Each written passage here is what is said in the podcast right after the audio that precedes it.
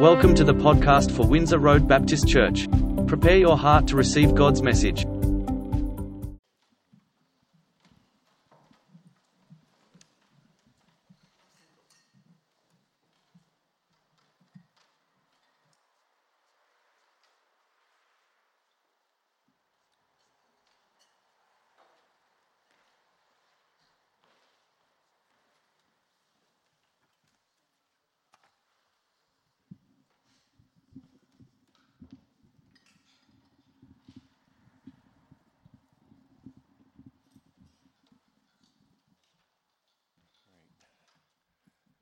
Is that good as far as the camera goes?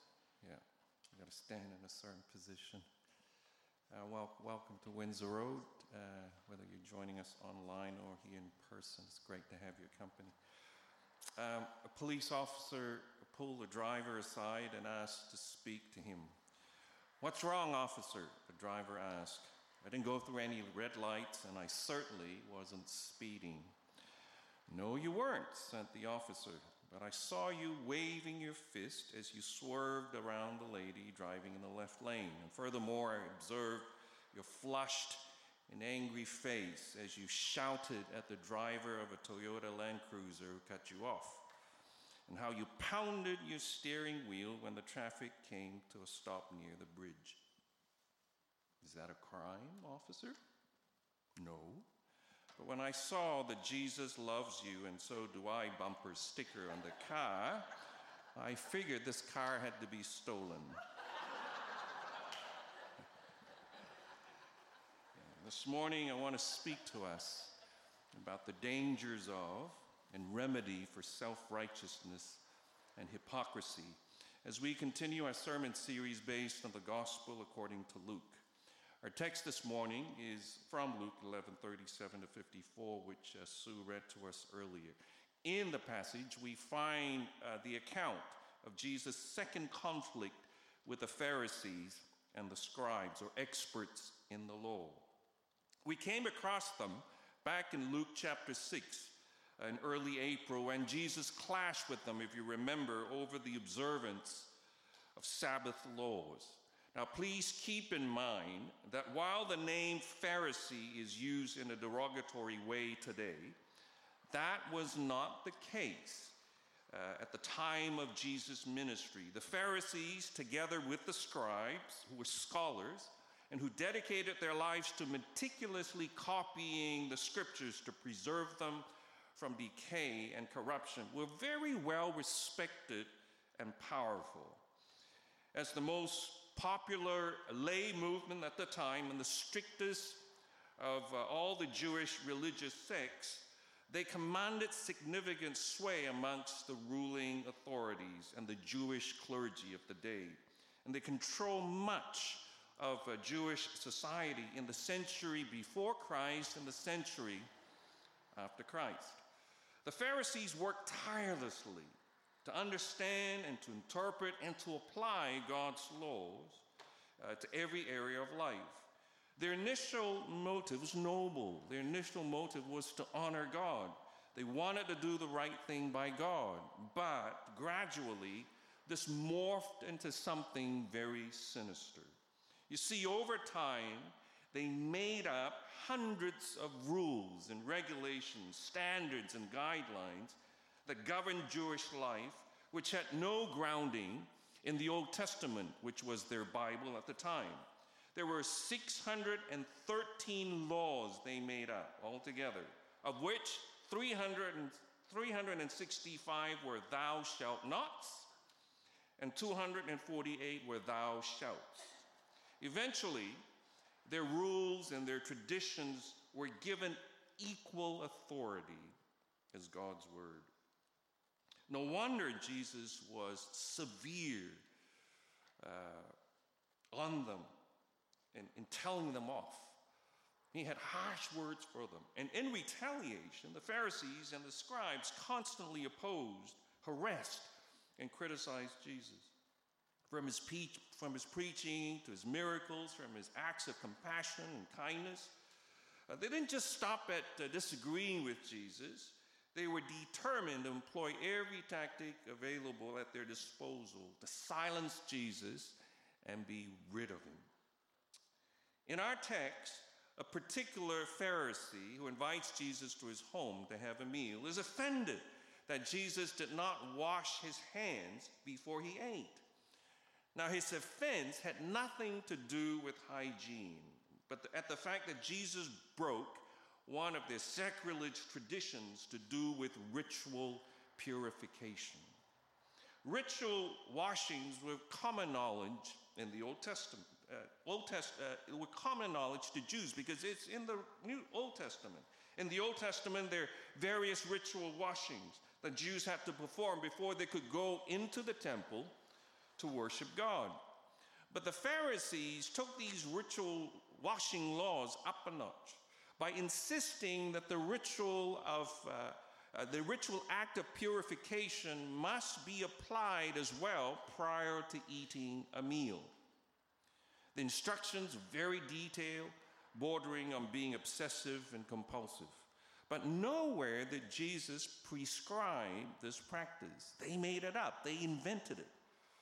It was a tradition that, had not, that was not grounded in Scripture. Jesus knew what his host was thinking, and he was having none of it.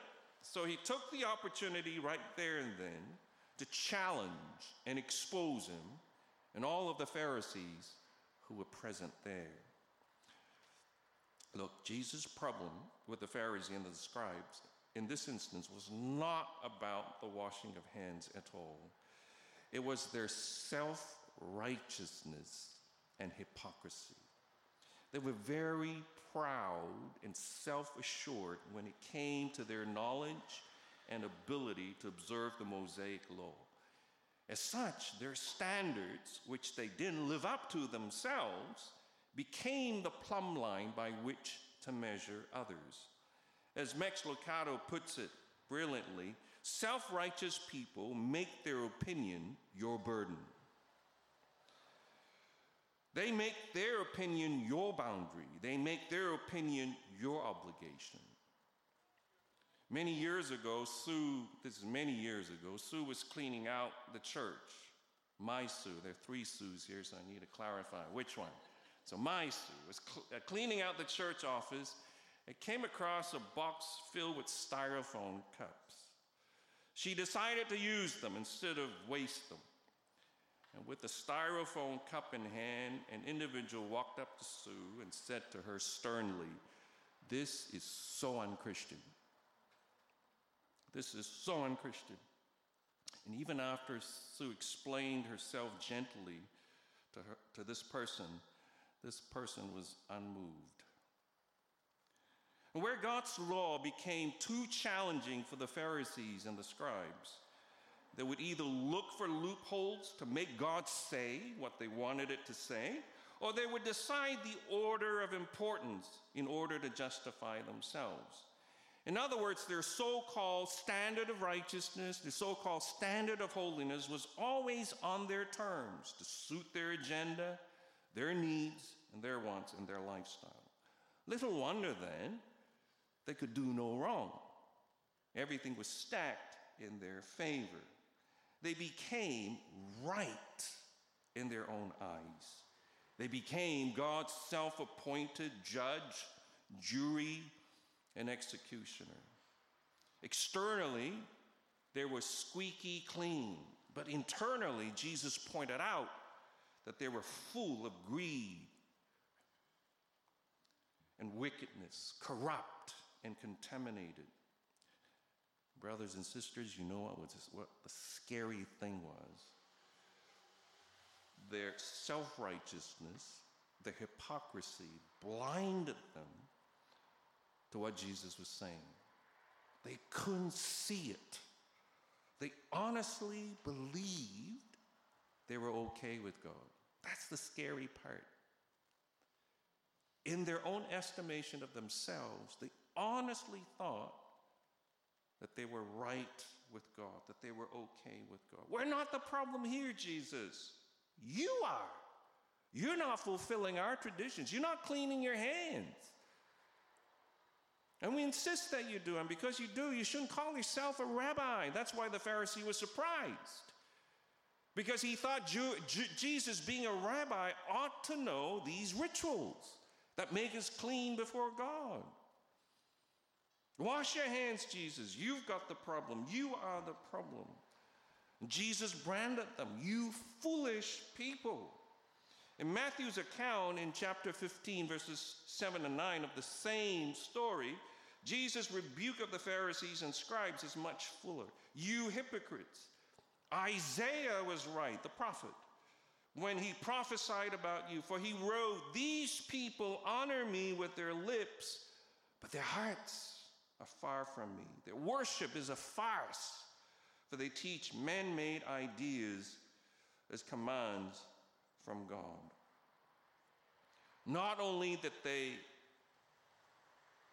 talk the talk and not walk the walk, their priorities were very skewed, back to front and inside out. They majored on the minor stuff, and then they minored on the major stuff, using a common and honorable act of giving alms to the poor. Jesus called on them to show due diligence in the matters of the heart, just like a person back then who approaches the cherished and hallowed act of offering alms to the poor and vulnerable. The quote from Proverbs 4:23, above all else, guard your heart with all diligence, for everything you do flows from it. Guard your heart with all diligence, because the matters of the heart are important to God. And after sternly, sternly pointing out their self righteousness and hypocrisy as their core problem, Jesus then gives uh, real life examples of how that played out in their lives. The first example is their selective and conditional obedience in verse 42. See, the Pharisees and scribes were meticulous and big on tithing. They would have no hesitation putting themselves forward as examples to follow on this issue. However, when it came to being just and being loving to their neighbors, they were completely lax. Being people of good character, that's hard.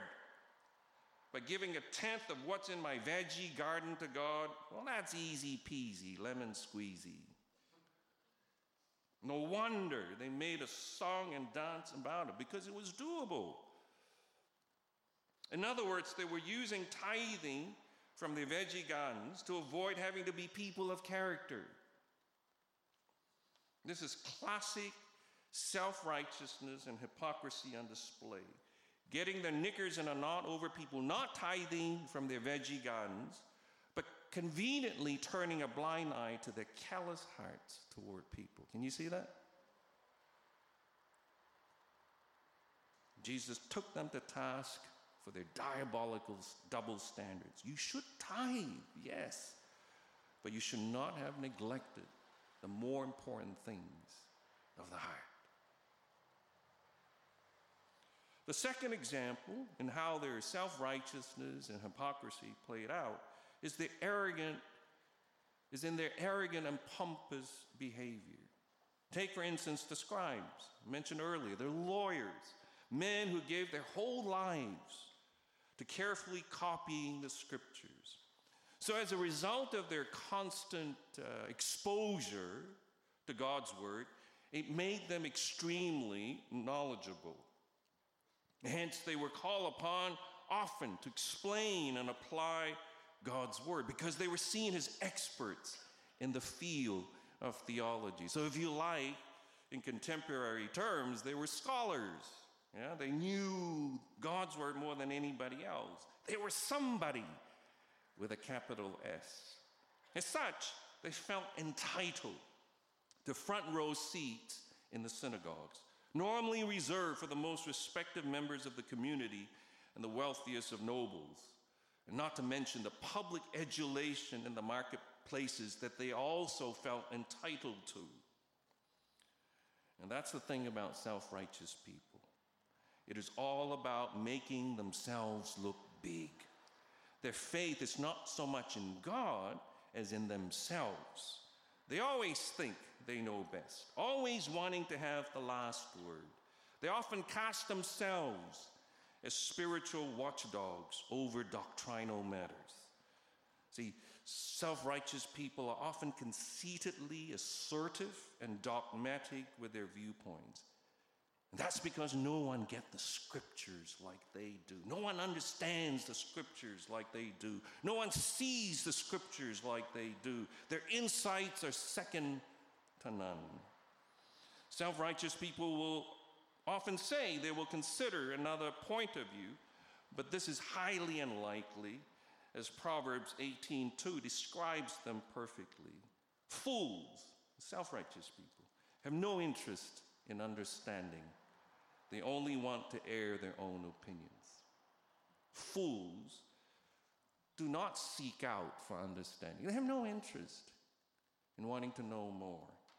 They only want to air their own opinions. They feel superior to and feel slighted by people who disagree with them. Woe to us, Jesus says, when we are self righteous like that. The third example is an interesting one. The book of Leviticus is clear that touching an animal or body would make you uh, ceremonially unclean. Well, the Pharisees believed that you could be defiled even if your shadow crossed a dead body, or if you walked over someone's grave. So they made it their mission to identify all unmarked graves so that they could avoid it. Using their obsession on this issue, Jesus declared that it is their self righteousness, their hypocrisy, that are like unmarked graves, defiling people under their influence. Jesus is saying, don't worry about the unmarked graves. You are an unmarked grave. You are defiling, and you defile those under your influence. How? How? Well, let me suggest this. Because self righteous people, people are so self assured and proud about their knowledge of God's word, they're unteachable. And this manifests itself in contentious and argumentative behavior. And that is the third woe. The Pharisees and the scribes were unteachable. Consider one of the many instructions from the apostles, from the apostle Paul to his protege in Timothy, uh, uh, his protege Timothy in 2 Timothy 2, verse 14. Keep reminding people of these things, warn them before God about quarreling about words. It is of no value and only ruins those who listen. It's okay to have good discussions. I'm not, this, this is not about that. It's when we get contentious. It's when we get argumentative. It's when we get hung up over certain words. And when we are conceited and assertive when we air those opinions. That's, that's what Paul is talking about. It ruins people who are listening to this exchange. I've been a part of groups, and I just want to get out because it profits no one in that group. You know, it starts off innocently on John 3:16. Well, what does this mean? What does that mean? Well, the real word, the Greek word, and it becomes this hoopla, this this this debate that doesn't benefit those are watching that's, that, that, that's watching this on display. It's embarrassing. I mean, just imagine non Christians witnessing this. How is that glorifying God? How is that bringing honor to God? And that's what Paul tells his protege, Timothy. Warn the people of God under your care. Do not get into these divisive arguments, argumentative behavior. And then in verse 23, he repeats his warning. Don't have anything to do with foolish and stupid arguments because you know they produce quarrels. And in 1 Timothy 6 4, in which Paul underscores to Timothy why it is vital for him to deal with contentious people. Anyone who teaches something different is arrogant and lacks understanding. Such a person is an unhealthy desire, here again, to quibble over the meaning of words. And this stirs up arguments that end in jealousy, division, slander. And I like the last one. That's interesting. Evil suspicions. Conversations that cast a shadow over someone's integrity. Terrible. And those are the symptoms of someone who's unteachable. They just, everywhere they go, they stir. They love stirring the pot. It maybe gives them meaning. I don't know. Maybe during the week they live such boring lives, such uninteresting lives. And in a life together group, they thrive because that's when they can air their superior knowledge, superior opinions. Honestly, get a life. Fourthly, people who are self righteous and hypocritical are the first to criticize and the last to help. They're quick to say what's wrong with you, what you're not doing enough of. Instead, you should be doing this and doing this and doing this. They settle people with expectations they often don't uh, think apply to them or meet. And they require of others what they will not do themselves. And while they're quick to criticize and make suggestions on what you should do, they're unwilling to lend a hand. They often lack compassion. Jesus called them sadistic hypocrites. I call them armchair critics. People who criticize from the side. Oh, we should be doing this, you should be doing that, you should be doing that, X, Y, Z. Are you willing to be part of the solution? Nah, haven't got time for that. You know people like that? Maybe that person is in you. It's easy to make criticisms. Comes naturally to all of us, doesn't it? I include myself. Comes very naturally, criticism. You don't need a manual on that. How to criticize. It's inbred. In fact, if we can all we can all write a book on how to criticize. It'll be so thick. How to encourage. how do we encourage? Oh, I don't know. It's a bit, bit of a tough one, that one. Uh, maybe we should have a word study on encourage. What's the Greek word say? Criticize. Oh, oh, yes. Easy.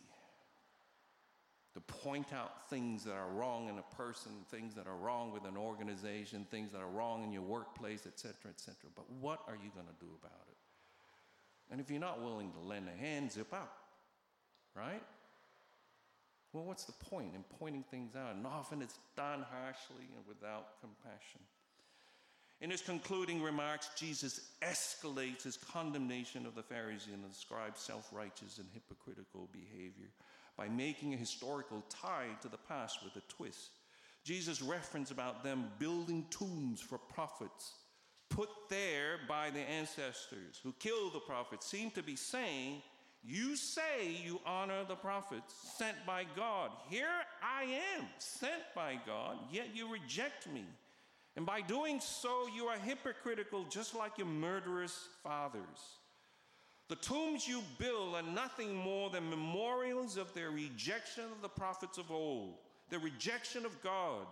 They reflect your approval of what your fathers did. Woe to you. Indeed, they, they did follow the ancestors' ways by having Jesus killed, and later on, the apostles, his disciples.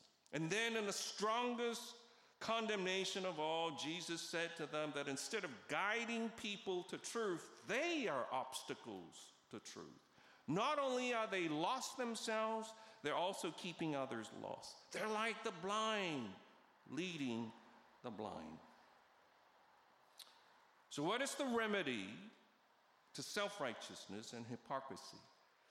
Well, Jesus actually prescribed a remedy, and it involves nothing less than grace. It involves nothing less than the understanding, the comprehension, the deep abiding and embracing of the gospel of grace, which he illustrates in a story he tells in Luke chapter 18, verses 9 to 14.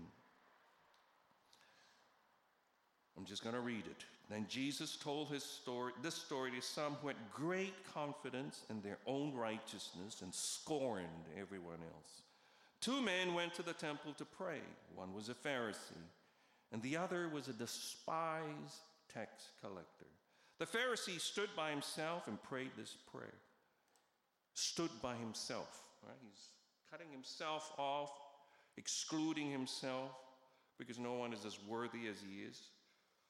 I thank you, God, that I'm not like the other people cheaters, sinners, adulterers. I'm certainly not like that tax collector. I instead fast twice a week, goody two shoe, and I give you a tenth of my income regularly. Same day, every month, direct bank deposit. And I've been doing it for years. Can you see their confidence? Where their confidence lies? Where their boasting lies? Where their faith lies? In themselves. I'm so proud of myself. I'm so proud of my pedigree. I'm so proud of my CV. But the tax collector stood at a distance and dare not even lift his eyes to heaven as he prayed. Instead, he beat his chest in sorrow, saying, Oh God, be merciful to me, for I am a sinner. I tell you, Jesus said, this sinner, not the Pharisee, return home, justified before God, put right with God. But those who exalt themselves will be humble, and those who humble themselves, I will exalt. Timothy Keller says it this way The gospel is this I know I've quoted this before, but it's a great quote. We're more sinful and flawed in ourselves than we ever dared believe. Yet, at the very same time, we're more loved and accepted in Jesus Christ than we ever dared hope. To be loved and not known is comforting, but superficial. To be known and not loved is our greatest fear.